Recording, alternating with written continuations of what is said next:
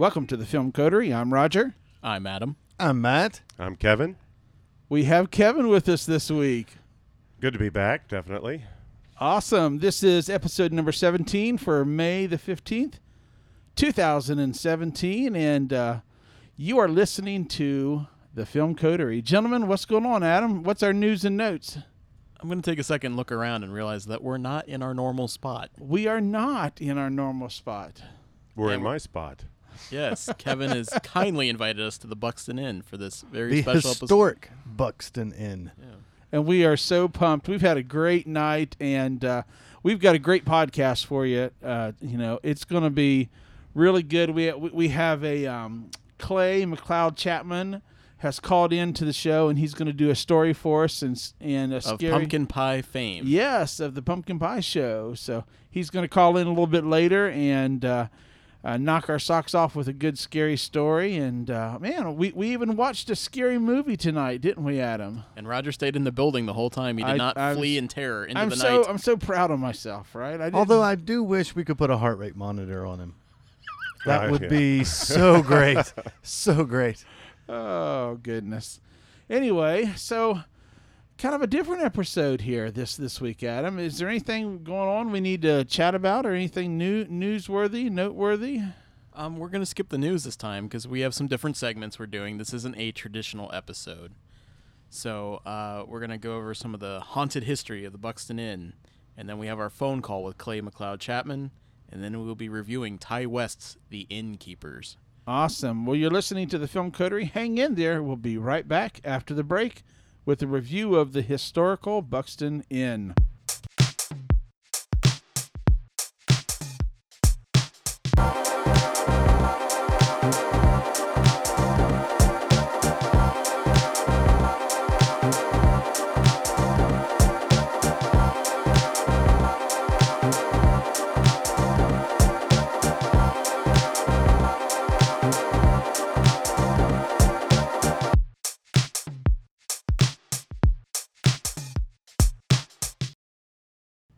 Right, and we're back, and uh, we're excited to be here at the historical Buxton, and we're excited to have Kevin Brierly, my partner on the Film Coterie Classics edition. We've done one, and we're getting ready to do another one, and uh, he is a lover of all things old, and so he works in a very old hotel in here. Yeah, absolutely. So, Kevin, tell us a little bit about the Buxton, and uh, you know, give us a little bit of the background so our listeners can begin to kind of get a feel for what's going on here. Well, let's set the mood. Where are we sitting right now? We're in a wine cellar. Yeah, we were sitting in um, a wine cellar. Uh, this actually was used um, as uh, underground railroad um, back in the 1860s. Um, there's two entrances, both of them, uh, once the doors are shut, uh, that you cannot actually see the entrances to the place. It was also used as a speakeasy as well. Um, and now it is our wine cellar.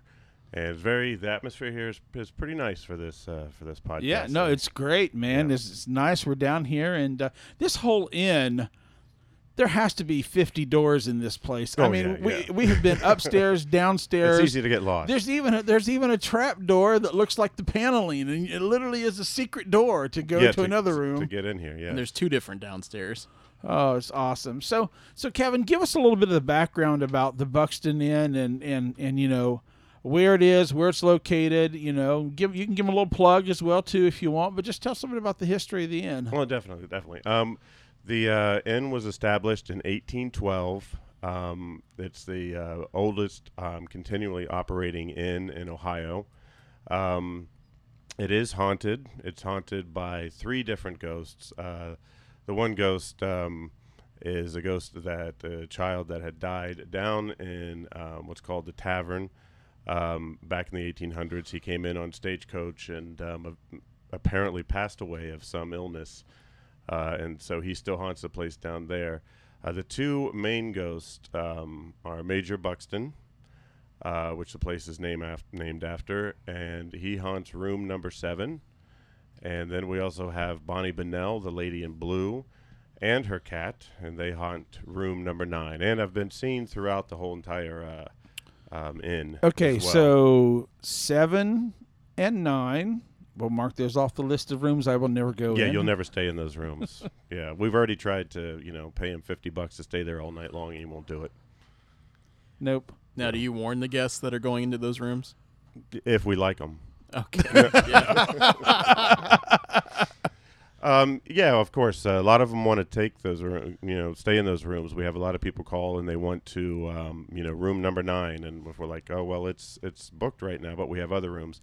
No, well, can you call me back when room number nine's available, please? so Oh, that's yeah. the most popular room, number nine. Uh, number seven's the second most popular, but for some reason, since Bonnie has been seen more than Major Buxton, um, that's the room that uh, most people want to stay in, and um, you know, and so basically, uh, we are uh, like again in, at the Buxton Inn here in Granville, Ohio. Um, the address of this place is 313 East Broadway. Um, we also have a promotion uh, for anyone that wants to come because it's an inn as well as a restaurant. Um, and a promotion that we're doing right now is if um, you mention uh, my name, if you call in and mention my name and the date of this podcast, um, what we're going to do is a special for uh, 30 days. So up until June 15th, if you come in, you can get a free appetizer uh, with the purchase of an entree.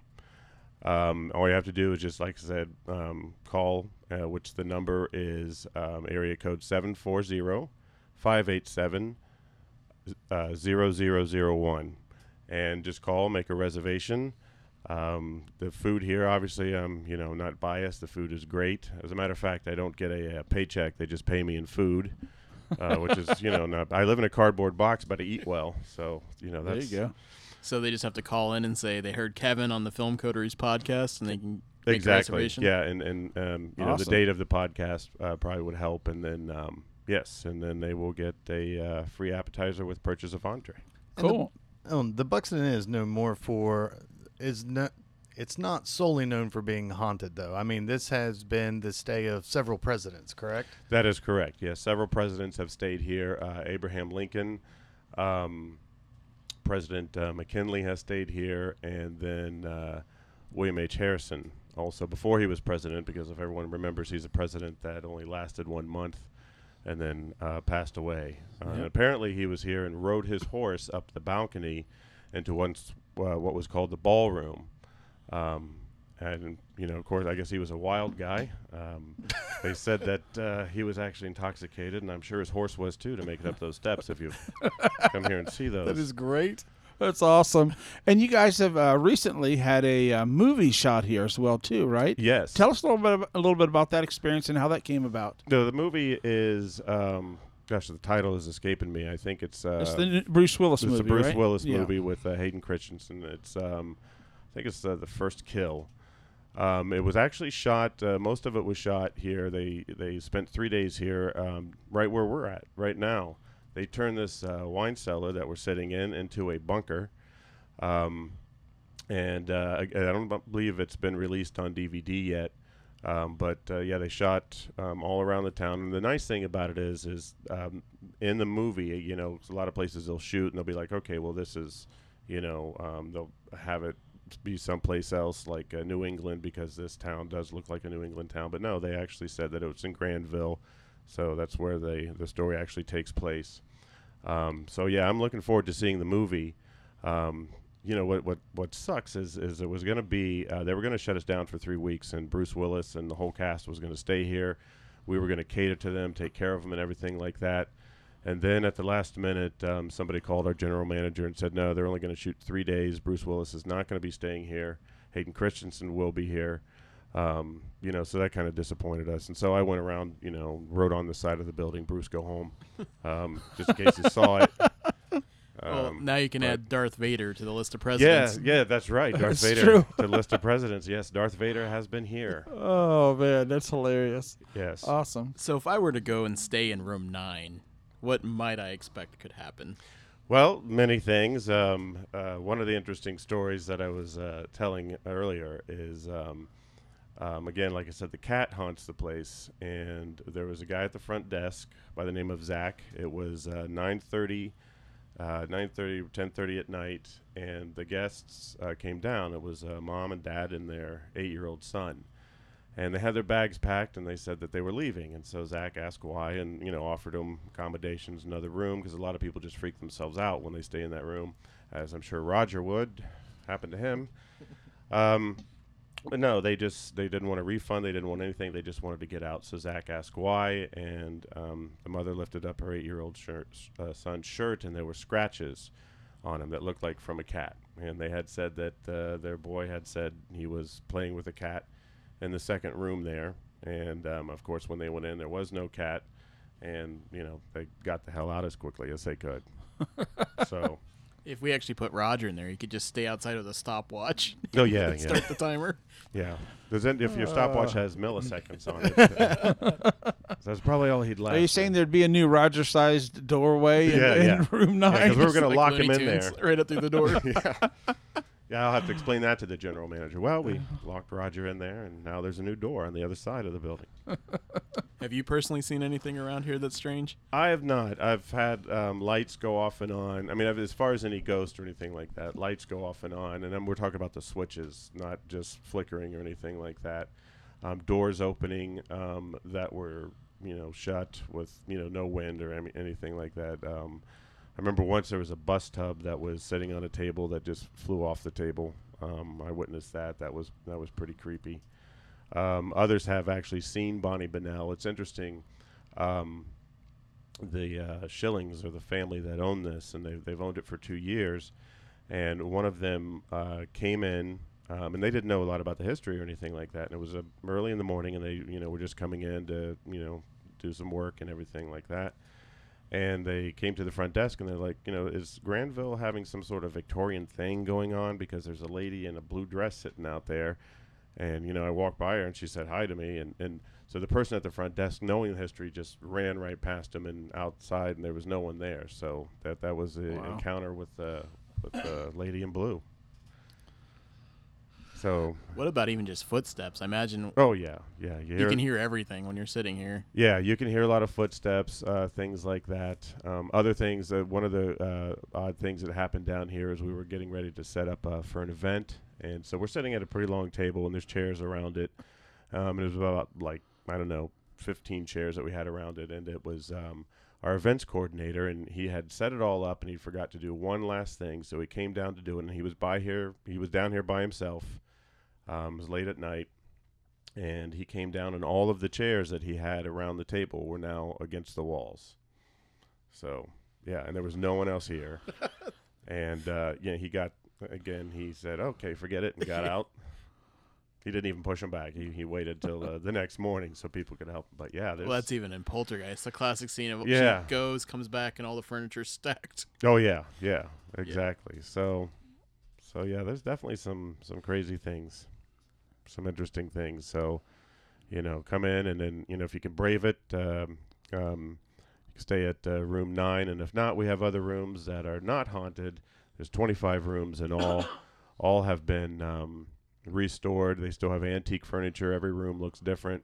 It's just gorgeous. And um, uh, the thing It really too, is. It really is a beautiful old inn. Oh yeah, you know? I mean the whole town is historic. I mean it was um, I think founded in uh, 1806, if I'm yeah. not mistaken. This was the first um, um, post office, as a matter of fact. And if you come to the front desk, when you walk right in, behind where we keep the keys is the original post office box. Uh, also, the desk up there where Abraham Lincoln signed in to stay is there. So, I mean, the history and, and just th- everything that's here is incredible. And if Yeah. you do come in, um, we can also give you a tour. And you can see, um, you know, all of the, you know, dining rooms, and we can give you history on, on those. And also, if the rooms are available, we can show you the infamous uh, room number nine of Bonnie Bennell and Major Buxton's room number seven. Very cool. And Granville is a, is a beautiful town. You know, we've spent some time vacationing in New England, and you can drive around Columbus and Central Ohio, then just literally turn off the road, drive into this town, and you've been transported back to like a New England style town with Denison, you know, overwatching the town, the, the local university, and it's just got a really neat feel to it. exactly. The uh, gentleman that founded this town was from New England, and he wanted to set it up exactly like a, a New England town. And um, you know, he definitely succeeded. Yeah, absolutely. Definitely succeeded on that. Awesome. All right. Anything else? No, that just about does it. Um, We're like gonna run said, a uh, promo on our website, so Okay. we'll, we'll put up a, a link to the Buxton Inn. We'll put up the the appetizer deal that you've mentioned, and great, great. and all the contact information too, the address, the phone number. We'll we'll promote that on our page. I appreciate that. All Thank you. Well, stay tuned because you're about to hear an exciting excerpt. We have a quick interview with Clay McLeod Chapman, uh, the Pumpkin Pie Show, and various other uh, other things that he's involved in. And he's going to read us, perform for us, a uh, call in. Actually, he's going to call in and do a scary story for us. I'm sure that's going to be great. So stay tuned. You're listening to the Film Coterie.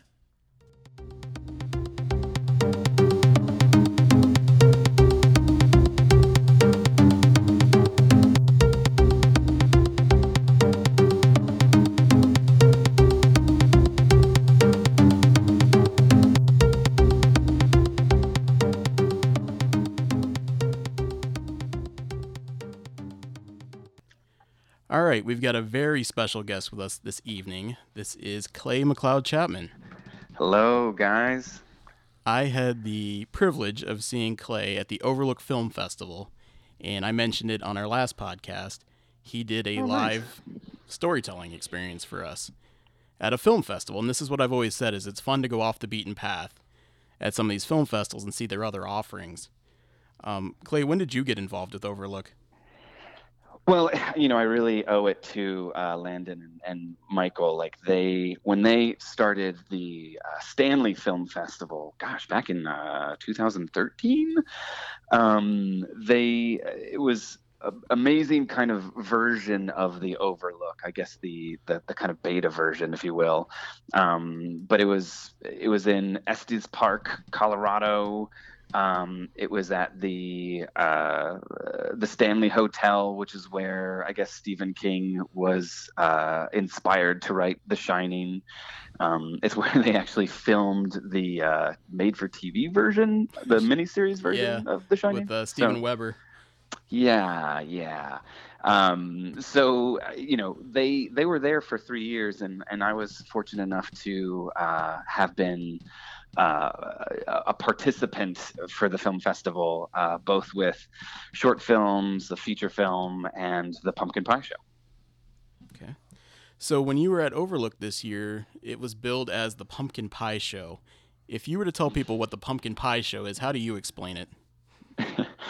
Well, I guess the uh, the uh, elevator pitch is that it's a it's like a rigorous storytelling session, uh, which makes it sound like a bunch of old bubbas sitting on the front porch, you know, breaking a sweat. But uh, you know, for me, it's it's it's kind of taking the the kind of ethos of a campfire tale, but putting it in a, a kind of on on stage or in inside.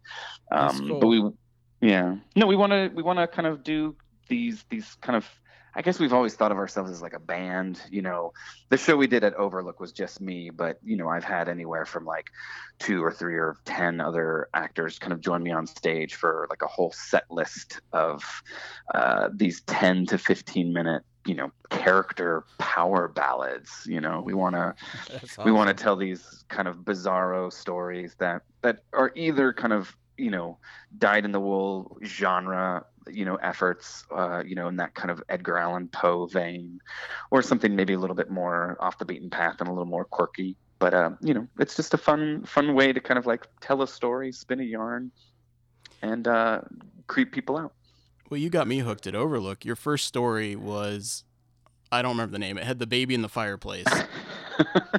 it's it is actually called the fireplace. Okay. And uh, I, uh, you know- you know, honestly, truth told, like that was the first time I had I've ever read that piece. I read it off of a music stand, and I, I figured, you know, of of all the places, if I'm gonna kind of do a kind of ooky story like this, this would be the place to do it. And uh, I just gave it a, a whirl, and it, it seemed to go over okay. Like, Yeah, did you, it you did. dug it? yeah, no, I. Your first line, I think, was something involved. That was the first time I thought about throwing the baby in the fireplace, and I was leaning forward, like, "Oh, here we go."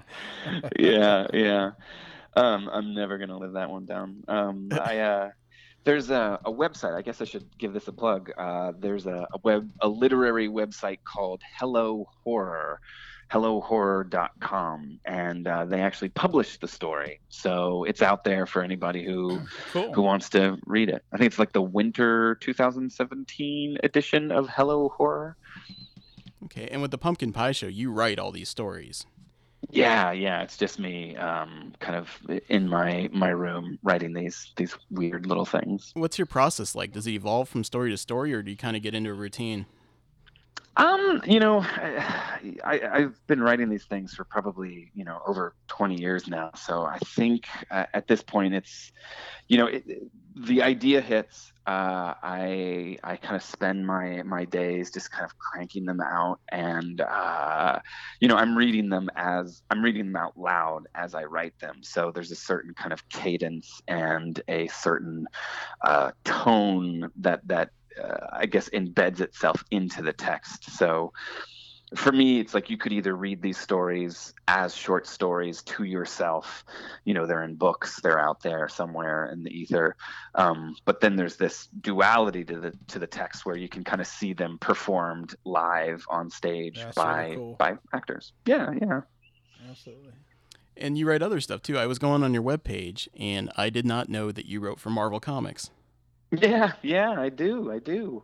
Um, I've written um, uh, for Amazing Spider-Man. Uh, I guess a couple years ago they did a, an event called Ed uh, Spider-Verse, and I got to write for Edge of Spider-Verse.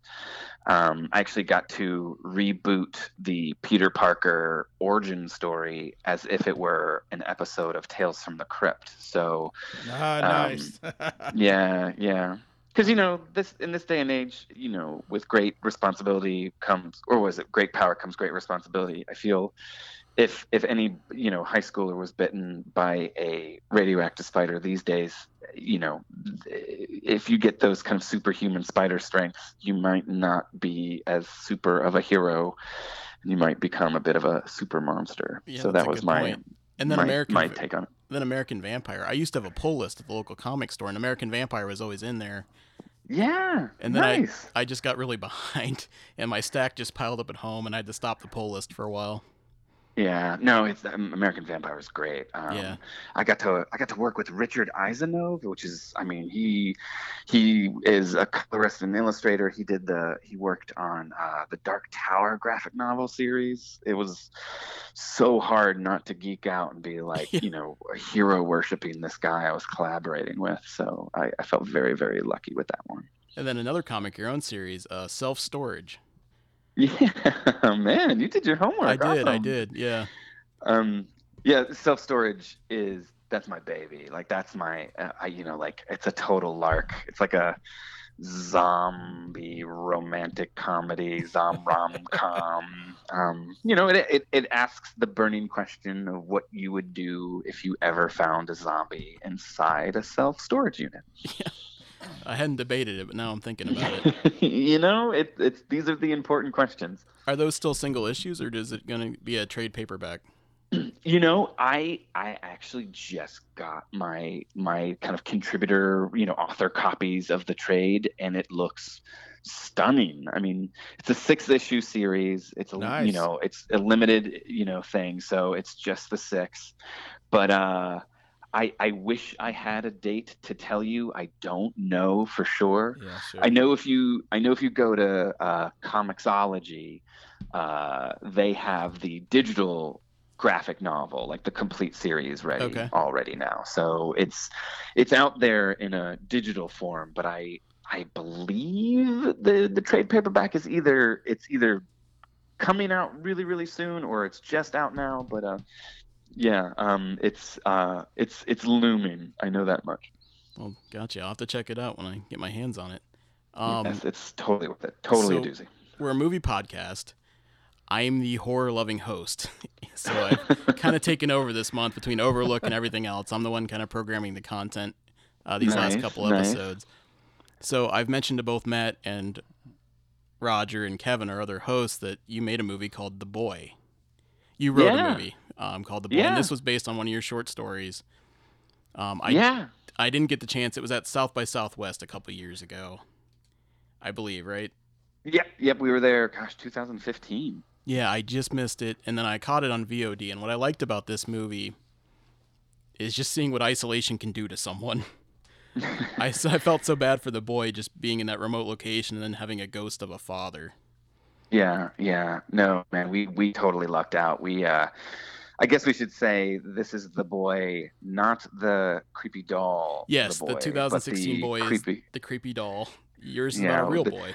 We are the creepy kid boy. Um and uh we lucked out because we had, you know, we had David Morse who Mhm. played the father and uh I mean, gosh, Rainn Wilson pops up. It's it's Yeah, Rainn it's, Wilson's you great in this one.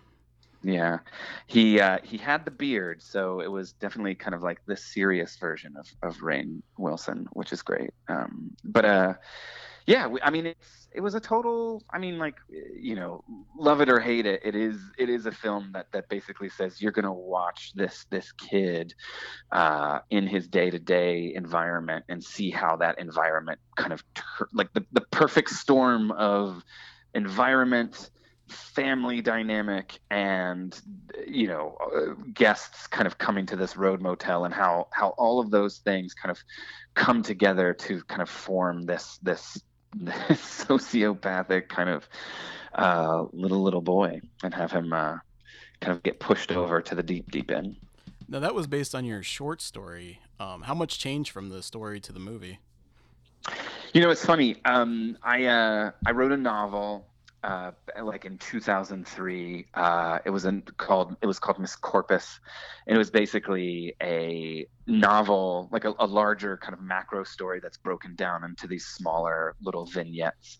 So one of the vignettes was called the Henley Road Motel, and it was all about a little little boy who collects roadkill, like scrapes roadkill off of the street to earn his allowance to you know keep the hotel clean for for customers. Um, but then when business kind of dries up and uh, he doesn't he's not earning any more money uh, this kid starts kind of crafting these these ways in which to lure animals out into the street just as cars are driving by in order to like devise these these car accidents and have people stay at their their motel. Um, and uh, it you know it was like 10 15 pages. Um, craig macneill who's the director of the boy we you know he re- he was like one of the only people who actually read the book. And uh, he he always said like he wants to do like a short of it. And so we we kind of uh, wrote a script together did a short uh, in 2009 2010 called henley. Okay. and it was basically like just a 10 minute version like the maybe like the first half of the the, the chapter from miss corpus. Um, but we hit up the festival circuit and then it got into the you know we made it to sundance in 2012 and that's when elijah wood saw it and his company spectre vision. And uh, they reached out to us and said hey have you ever thought about turning this into a feature and you know we said of course we have and that was that was kind of the beginning of the boy Gotcha. And it's up on iTunes. You can find it. It's the boy with the horns on the cover, the antlers. It's easy to spot no you're. no creepy dolls no dolls in Yeah. our movie So uh, we've promised our guests a story. Yes, we're we're very excited about this story, Clay. Now, I have to say ahead of time, I'm the big baby in the group. These guys This all is love- Roger. Yeah. Yeah, uh, these guys all love horror, but I'm the one that still falls out of a seat and closes his eyes and can't handle this. So I'm going to grab a hold of the chair. But we're All very excited to have you uh, share. We're here at the old haunted Buxton Inn, and I'm very excited to have you share one of your stories with us today. All right, well, keep the bar low. I don't know. I mean, like, the, like I'll I'll do my darndest, but I don't know. I I you know, no pressure or anything. but No, no pressure. Now I'm starting to. Just, you know, Um, any you know, Yeah, I horror promised. They're so- creepy, and you got a nice touch of darkness just running through your material. All right, all right.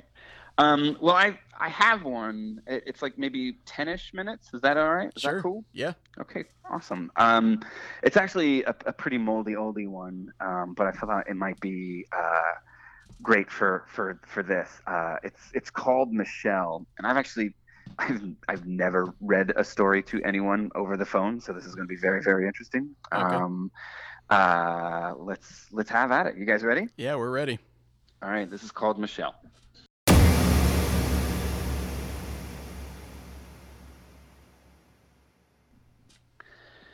Well, these woods are bringing back memories. It could have been just yesterday. We were trudging through here looking for Michelle. I had uh, volunteered for the search party, being her next door neighbor, a friend of the family's and all. You know, first in line, if I recall. Got the honor of leading the group out, some 20 men total. We walked alongside Michelle's father the whole time, and I, Bill, he he turned to me once, about like an hour into the woods, looking me right in the eye. He said, "She's angry at me over not letting her stay out with her friends." Got herself this new boyfriend she won't bring home, so I went and gave her a curfew. He stopped walking, gripping my arm so that I'd fall back from the front line. But she's never been gone for this long. Her mother's getting real worried, and I don't know where to look for her anymore. We're going to want to take a left now. We combed through these woods with the kind of care I remember Michelle taking with her own hair. You couldn't have found a crooked tree after we raked through. No, just long, narrow paths stretching out from their backyard. That's where we started. The 20 of us partnered up, counting off right next to their swimming pool. It had been a gift for Michelle. Sweet 16, I think. Her father and me, we had dug up the hole while she was away at summer camp, you know, surprising her with a new pool when she came home. There wasn't a day when I couldn't look out my window and find her back there swimming July away, August away, the the whole summer. She'd climb out with her curls clinging to her shoulders, that sandy blonde turning a deep brown. It's funny, but uh it's funny that I think it, but when she disappeared, it had been raining on and off for a couple days matting down the leaves into a wet brown just the same. And here we were, stepping over them, the leaves sticking to our boots as if we had just marched over Michelle's own hair. We got to walk down this way for a while. She didn't have a new boyfriend. Michelle could have cared less about the boys at school. That's just something her father never understood. That's just as well. I mean, her heart was in that pool. You couldn't find it in anything else, in, in anyone. In the morning, I would wake up to water crackling between her legs. Hey, didn't need to set my alarm. Her breaststroke woke me. I'd come to the window with my cup of coffee, and there she'd be, toweling off to get ready for school, brushing her hair. Morning, Mr. Peters, she'd say, smiling bit of her hair slipping into her mouth. When are you going to come swimming with me? I I couldn't give it much thought, really. I mean, I I tried. I I tried not to think about it. But you know, she'd say it to me just about every morning. You know, teasing me by flicking her towel at my window. A drop of water would strike the glass and dribble down in front of my face, and I'd flinch, thinking that it had hit me. that would get Michelle laughing every time. Bullseye. Uh, hold on. Uh, I'm sorry. I uh, I think we walked out too far. Yeah, I'm. Uh, we gotta double back some. I'm sorry. We yeah. I'm. I'm starting to see the highway through the trees now. You uh, you hear that traffic? Yeah, it's coming just over the bend there. You can reach it from Michelle's backyard in about 30 minutes.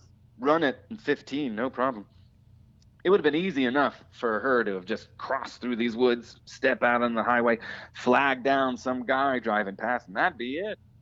She could have been in someone's car before her parents even knew she was missing, crossed the state line before Bill would even think about checking back here. And she would have done it too.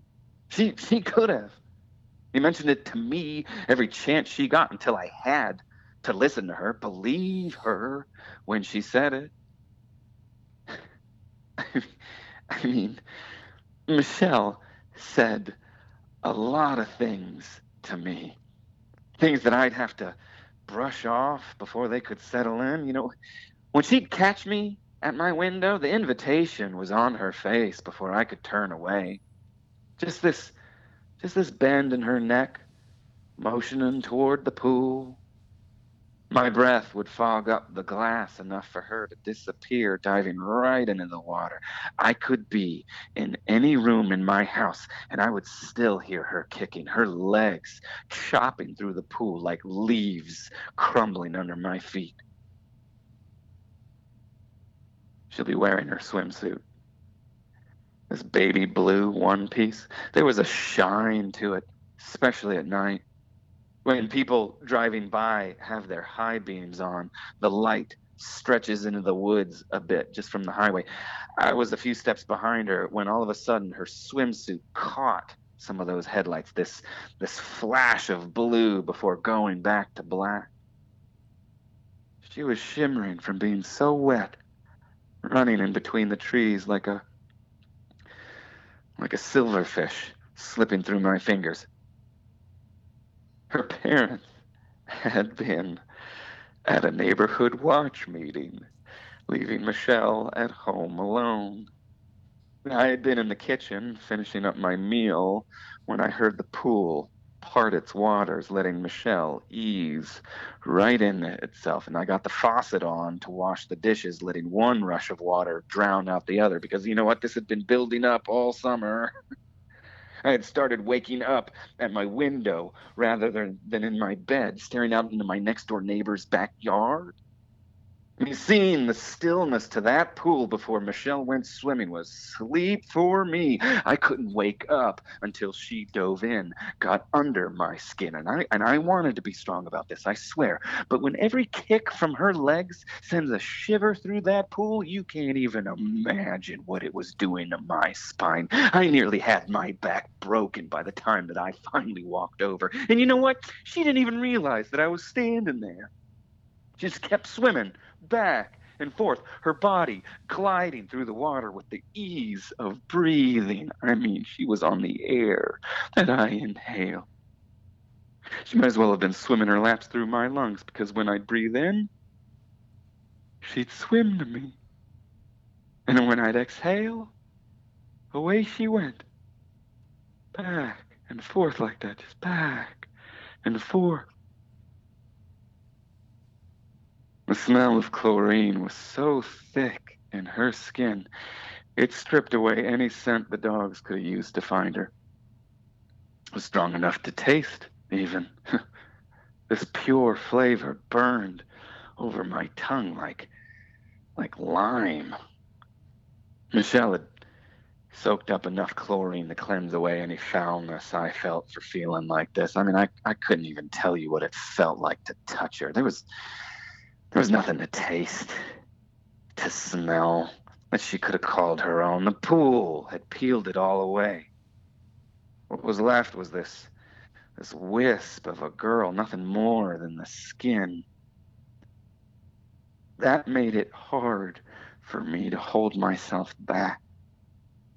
All I followed through these woods were the the sound of leaves, the fresh smell of chlorine, and the the flash of this baby blue swimsuit holding onto a spotless body. It was better for Bill to think that she ran away with some boyfriend. I mean, I began believing it myself. I mean, their their pool hasn't been touched for years now. Michelle used it. Nobody else. Now, the only thing to dip into the water are the autumn leaves falling from the trees and collecting over the surface.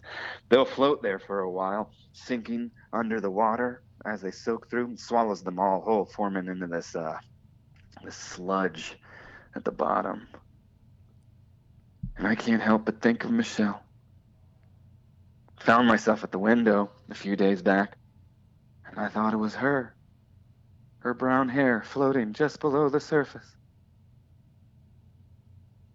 Every time I hear the crackle of dry leaves, I think I think Michelle is swimming back to me. When she finally realized that I was standing at the edge of the pool, her her breaststroke just dwindled down into this this doggy paddle, treading water where I couldn't reach her. Can I help you, Mr. Peters? I told her I was ready to take her up on her offer. Go for a dip. and she grinned. Uh, the water brushing against her teeth. You can't be serious, Mr. Peters. Me, you're friends with my father. I was. And that's why I led him right past her, making sure he didn't notice the upturned dirt. Bill doesn't look into these woods to find her. He sees the highway and he believes that she's still on it, you know, hitchhiking her way into oblivion. He doesn't even notice these trees, this this little patch of ground here. What's under the dirt has been for me to reason with and nobody else. Walking back that night, I realized that I was covered in so much mud. Had to take a dip to cleanse myself. Oh, the pool was warm.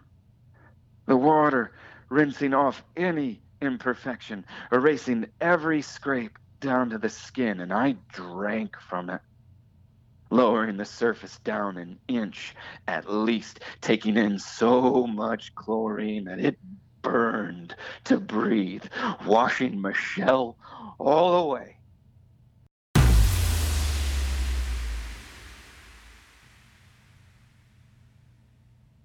Thank you, guys. That played really well over the Oh, phone. That was great, man. That was awesome. that was great, Clay. Yeah. Woo! Oh Ew. man, the bar's been raised right there, man. That was great. Ew, sorry, guys. It, it recorded great. I think we got a great sample of it. So yeah, that's no, awesome. that story, I think you're going to be very impressed with how it plays over the phone. Awesome, awesome. Oh, I can't wait. So, for our listeners, I do have a surprise. I have three copies of Clay's new book, Nothing Untoward, and they can be yours. You just need to email me at filmcoterie at gmail.com and put in the subject, give me the book. Put it in all caps, make it exciting, and then put your name and address in there, and I will give you the book. We have three copies to Oh. give away, and you're gonna want to read. book. You're gonna want to read some more stories like this. Oh man, that's awesome. Thank you, guys. Sure. Thank you for calling in. handed out his book to. At least I have a copy of it now. Yeah, I passed it around here too. So, Yep. Uh, did I lose you guys there? oh nope, we might have. I just bumped some equipment. Yep. Oh, okay. Up, still there. Yes. Um, that is so awesome, guys. Thank you so much. Yeah. Thank you for calling in. So Clay, Hey, man, anytime. So Clay, is there anything uh, left you'd like to plug, or how can our listeners follow you on social media? Um, I am on Twitter for sure. You can find me at uh, Clay McLeod Chapman. Um, I'm on Instagram, Facebook, all social media platforms. Uh, my website is claymcleodchapman.com.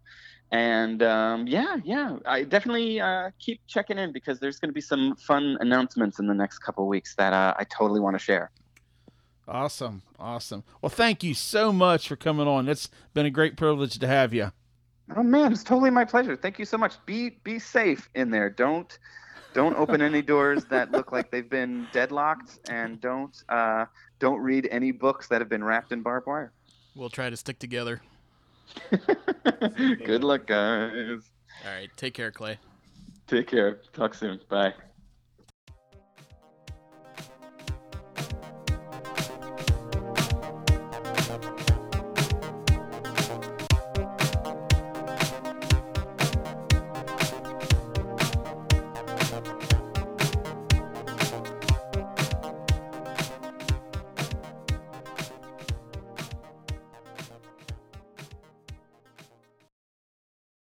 Welcome back to the Film Coterie podcast.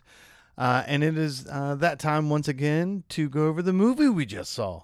Uh, I can't say new movie with this one uh, because we watched a movie from 2011, but because we're at the historic Buxton Inn, we figured it only appropriate to watch a scary hotel movie. This movie was my pick, so I take all praise and I'll take all blame. so what we saw was uh, the 2011 movie The Innkeepers, directed by Ti West. Uh, Roger managed to stay in his seat the 90% of the time. He said he had to stretch, but we knew that he was just making it easier for him to run up the stairs. yeah, he was looking at the stairs, saying like, "Okay, how quick can I get up there?" The problem is I'd have been all alone by when I got to the top of the yeah, yeah, stairs. then you would have had to come. Yeah, you wouldn't known what to do. So because Adam picked it, at, oh, do you want to say something? Well, yeah, I can jump into the movie if you want. Go for it, man. So, Innkeepers is the second feature from Ti West, and you've probably heard that name on our podcast because last week I made Roger watch The House of the Devil. So, this is Ti West's second feature, and it is a horror movie set among an inn that's closing. This is the final weekend. So, it focuses on the two leads, who are the desk clerks, and they also have a haunted history, much like the Buxton Inn, and they're they're very kind of amped up trying to find something. This is the last chance to record EVP, get something on video. That's kind of the weekend they're in store for. But on top of that, they have some unusual guests that come to stay with them. Yeah. So, um, Roger, what is your take of the film? Um, I you know, so I'm not a big fan of the genre, even though I do like some of the films in the horror genre. Um, I think Ti West really knows how to shoot a film, to to to photograph it, to to film it. You know, um, it was really interesting the way he would hold the camera certain times, where like he really wanted to focus on the girl and the guy would be talking and his all you would see is his shoulders and neck and it just stayed right on her when normally you would do a cross cut to the guy talking you know and he chose intentionally not to do that and so i really i really like the way this guy films movies i wish he would do a traditional non-horror movie Well, he has. well, I'm sure he has. Yeah. That I just haven't seen, but um, um, I really like the way the guy films the movies. And and was it just me, or did he go into like using natural lighting for a while in the basement? It really felt like there was no Hollywood lighting. Like literally, the flashlight. There was one scene particularly where the flashlight went past you, and it was just straight darkness, and you got a little glimpse of a belt buckle that kind of followed. Like you literally got the feeling that was the only light source in that basement scene. You know. Um, did I like the movie? Not really. Just to be honest with you, um, I thought that the girl was just. I wasn't a big fan of her performance overall. Um, and And that's Sara Paxton, and she's playing Claire in this movie. yeah, and I I really think she probably has potential to be a pretty good actress, or probably has done other things that I might like her in. You know, um, but I don't know. She just didn't really. She she. I, at times it seemed like she was acting, if that makes sense. It, like felt like she was trying to act instead. Of, I didn't. I you know, I went back and forth. Is she a, a really kind of a early 20 something middle 20 something that acts like a teenager sometimes or is she you know i just I just wasn't sold on her performance and she really is kind of the heart of the film you know and so if you're if you buy her performance you probably really like this film for me i just didn't really buy her performance just to be honest with you. I really like the way it was shot. I like the idea. I'm starting to learn. I've watched enough of these horror films now that i'm learning all the visual cues like you know when she locks the cellar doors you know i looked at you i looked at you and i was like that's going to be a throwback. We're coming back to them cellar doors you know so. Yeah, even the scary parts when you knew they were coming, and you know, because you do, you can tell. It's still, it, it's, it's always usually in those horror type of horror films where, you know, everything slows down and, and the motion and everything. You know, something's going to happen, and you know, and, and Roger being smart enough knew something was going to happen, but he squ- still squealed like a little girl when Um, it did. I- you know, and I, I like the way this guy shoots films. Yeah, I like yeah. I like the slow pace, the slow burn. You made a comment, Adam, and, and you're much more versed on horror than I am. You made a comment that in a typical horror movie, there'd been a third actor that we'd have killed off in the first 10, 15 minutes of the film or something. An opening kill Yeah, to establish opening- the threat. Yeah, exactly. And none of that's present there, you know, and and you guys can get into this a little bit later, but it really even the whole movie itself is has a big question of realness. Is this did all this really happen or not, you know? I don't know what you guys think.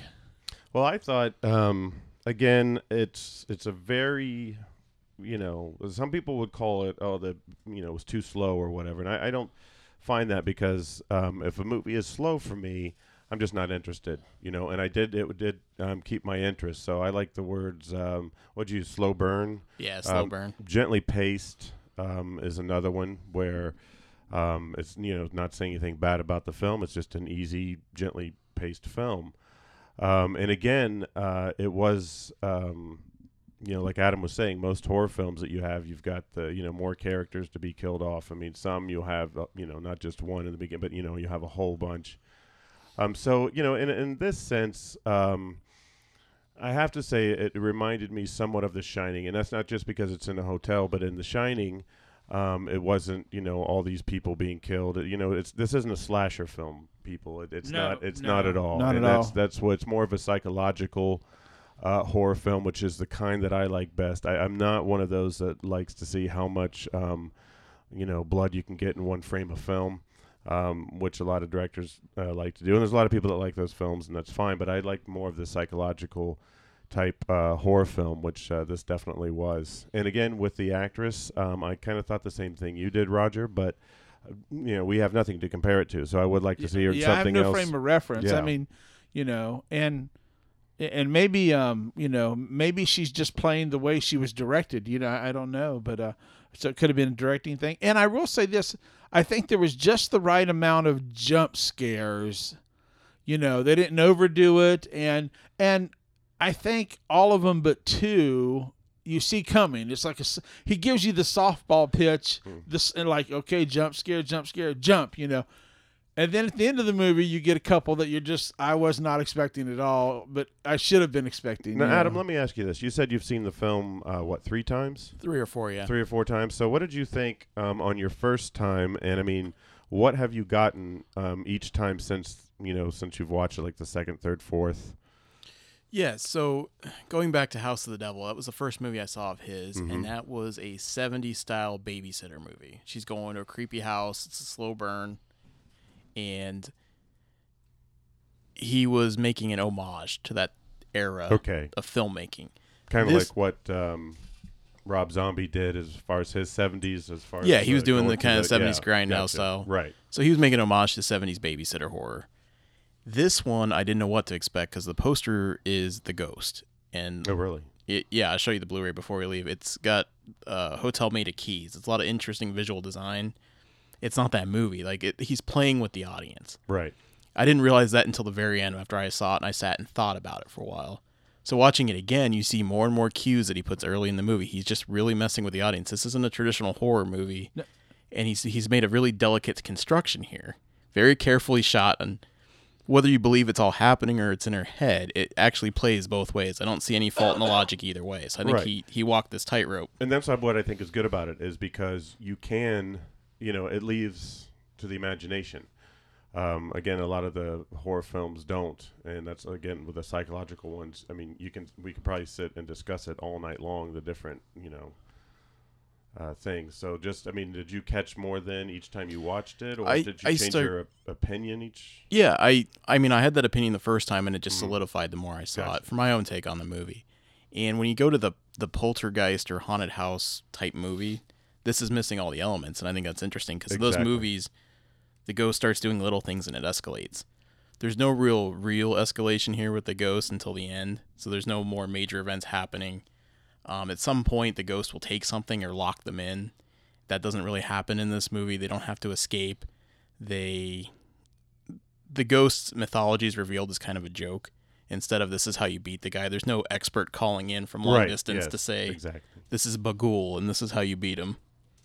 Yeah. Yeah, yeah. It's not to say it's not without tropes either. you Yeah, know. it's got them too. It's It's got got enough the, the woman that does the seance because you got to have somebody talks to the dead, you know, to kind of set the mood for you and stuff. And and Yeah, uh, it helps the plot, you know, go along. and I liked those aspects of the film. You know, I think the really the, and and, and, I, and I'm not to being a Debbie Downer on the main the star of the show. That she was the only thing I didn't like about the movie. You know, I loved the the guy that was her her partner or whatever. I thought he was great. I really liked his portrayal. Um, you know, the, the, the movie is set up to where there's only two innkeepers. They're the only ones left, and they have to work these 12 hour shifts, seven to seven, you know, and they switch on and off and sleep when the other one's not watching it. But, you know, I thought his character was at least, it was interesting and uh, uh, somewhat developed, even though, you know, kind of kind of traditional at times, you know. But uh, I, I don't know. Hers was the only performance that really just didn't grab me. Okay, know? and yeah, and I mean, I'll jump to her defense. Her name's Sara Paxton. Um, she's cast against type in this movie. In every other movie I've seen her, she's a scream queen, usually in a bikini, long hair, running around, outrunning a shark, outrunning a killer. That's her role. So in this one, she's a spaz. Short hair, uh, kind of awkward, antisocial. She's fully clothed the whole time. You know, there's she's not a sex symbol at all in this movie, and no makeup. I mean, it's a very natural performance of I think a lost soul.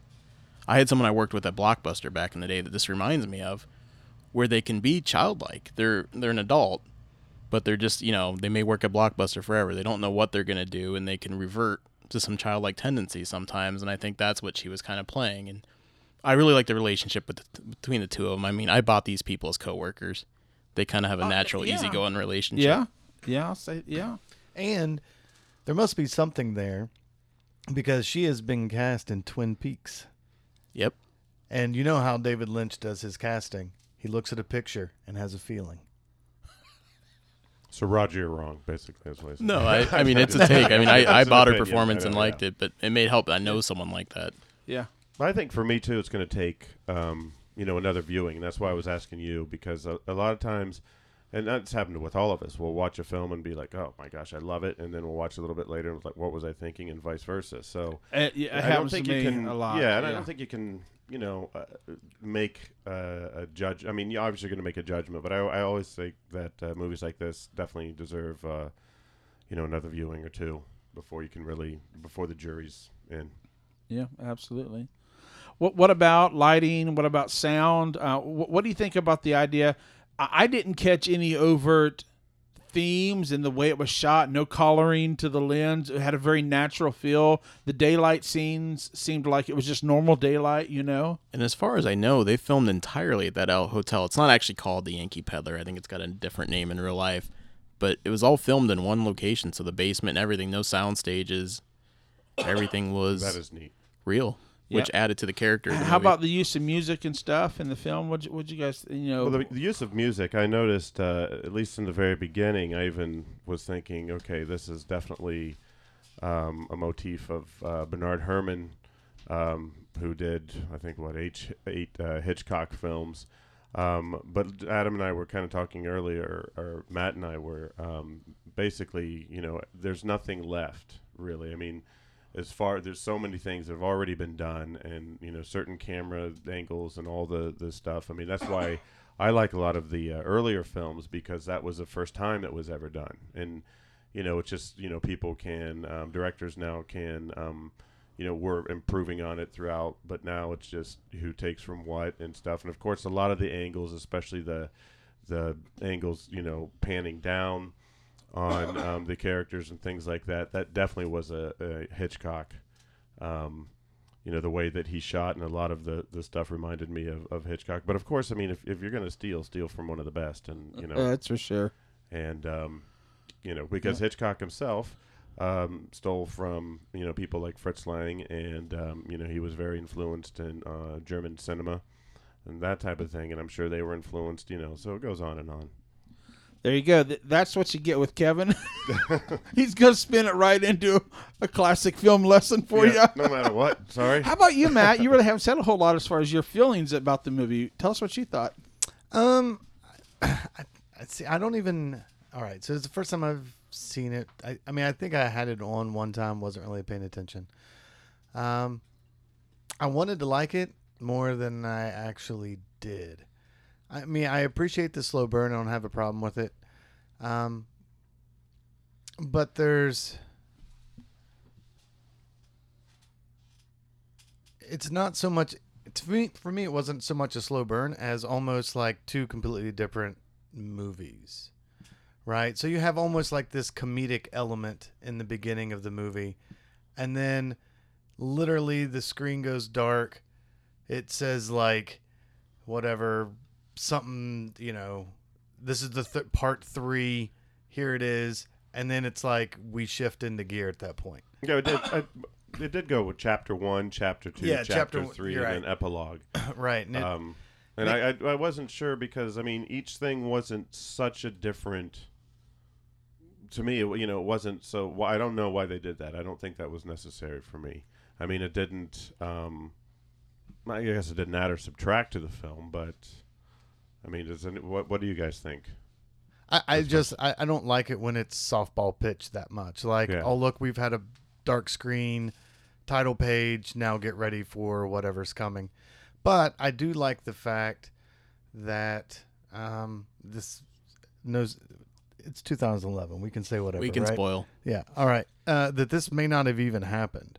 I mean, it could have just been a crazy girl that had convinced herself that this was what was actually going on because no one in the movie other than her sees anything, hears anything, does anything. I mean, there's the the crazy psychic, right? That you know can speak to the dead, but She's drinking through half the film anyway, so Yeah. she probably sees a lot of things. yeah, actually, no one there, no you know? one else sees anything, has seen anything. And I think it's purposeful too that the psychic is an ex actor. They're picking someone from Hollywood who we all know Scientology, other crazy right, beliefs. exactly. That kind of tells you to put your bullshit detector You just on. put us on Yeah. their watch list. I am. All right, fine. but I'm saying I think that Hollywood element Join the adds club. to your suspicion of her.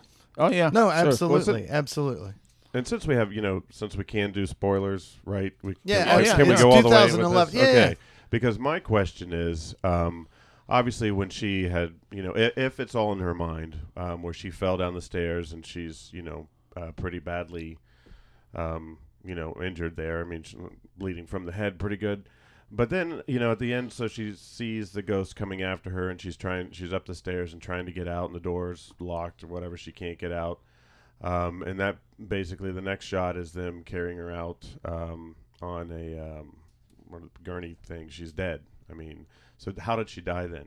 I mean, think she asphyxiated. She didn't Yeah. have her. In, she was asthmatic. She didn't. There- there we she go, lost yeah. her inhaler. Yep. It was at the bottom of the stairs yeah. where she fell. That's And where she they found was- it. Again, last scene. She was right, okay. panicking and just couldn't breathe. She asphyxiated. And we learned her coworker was the one banging on the door trying to get to her. He Right. could hear her yelling his name. Yeah. So So yeah. Okay. Well, that answers that. Yeah, that's good. You got to check out the Innkeepers. You got to watch it. Yeah, I definitely suggest watching it. Um, again, um, it being uh, not a slasher film is what I'm gonna say. I'm not too big on on those. Not really- Roger's probably favorite films. slasher. No, I like the psychological ones as well, and monster films. I love monster films and psychological horror. You know, I I liked it. I don't know how many times I'll watch it again. I appreciate it because I think not only with the lighting and stuff that you mentioned. I mean, a lot of care was taken to shoot this film because literally the only person that ever sees anything was Claire. Yeah, and you know that's the thing. We keep going back to that, and that's that's the one thing. And again, you know, it can go both ways. I mean, it could have really happened, um, the stuff that uh, she sees in the ghosts, or it didn't. You know, it's one way or the other.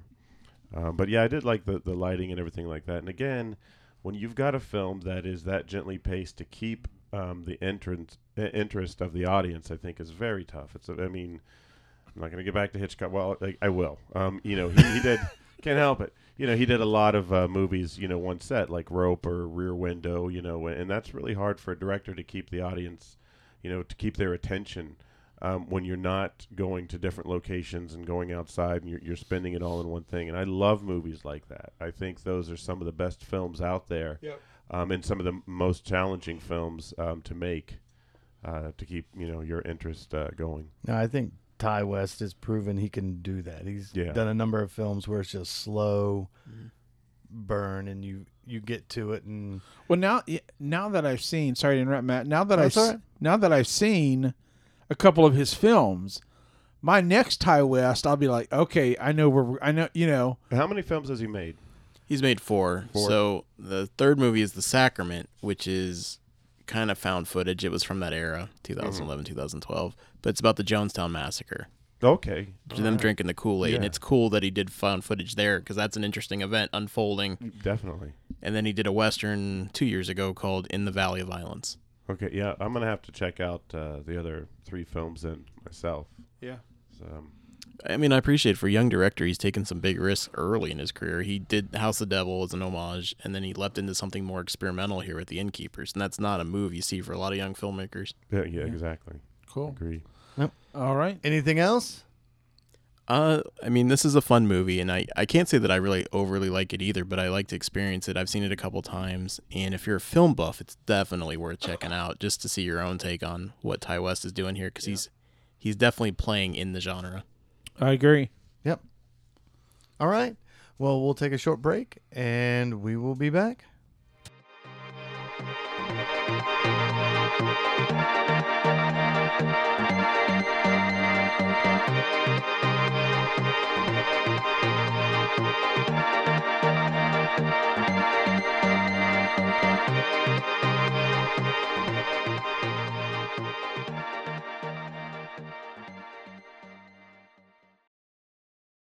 All right, and we are back, and our last segment is coming attractions, and um, I think coming up this week we're gonna we're gonna have a special guest review of the movie Everything Everything.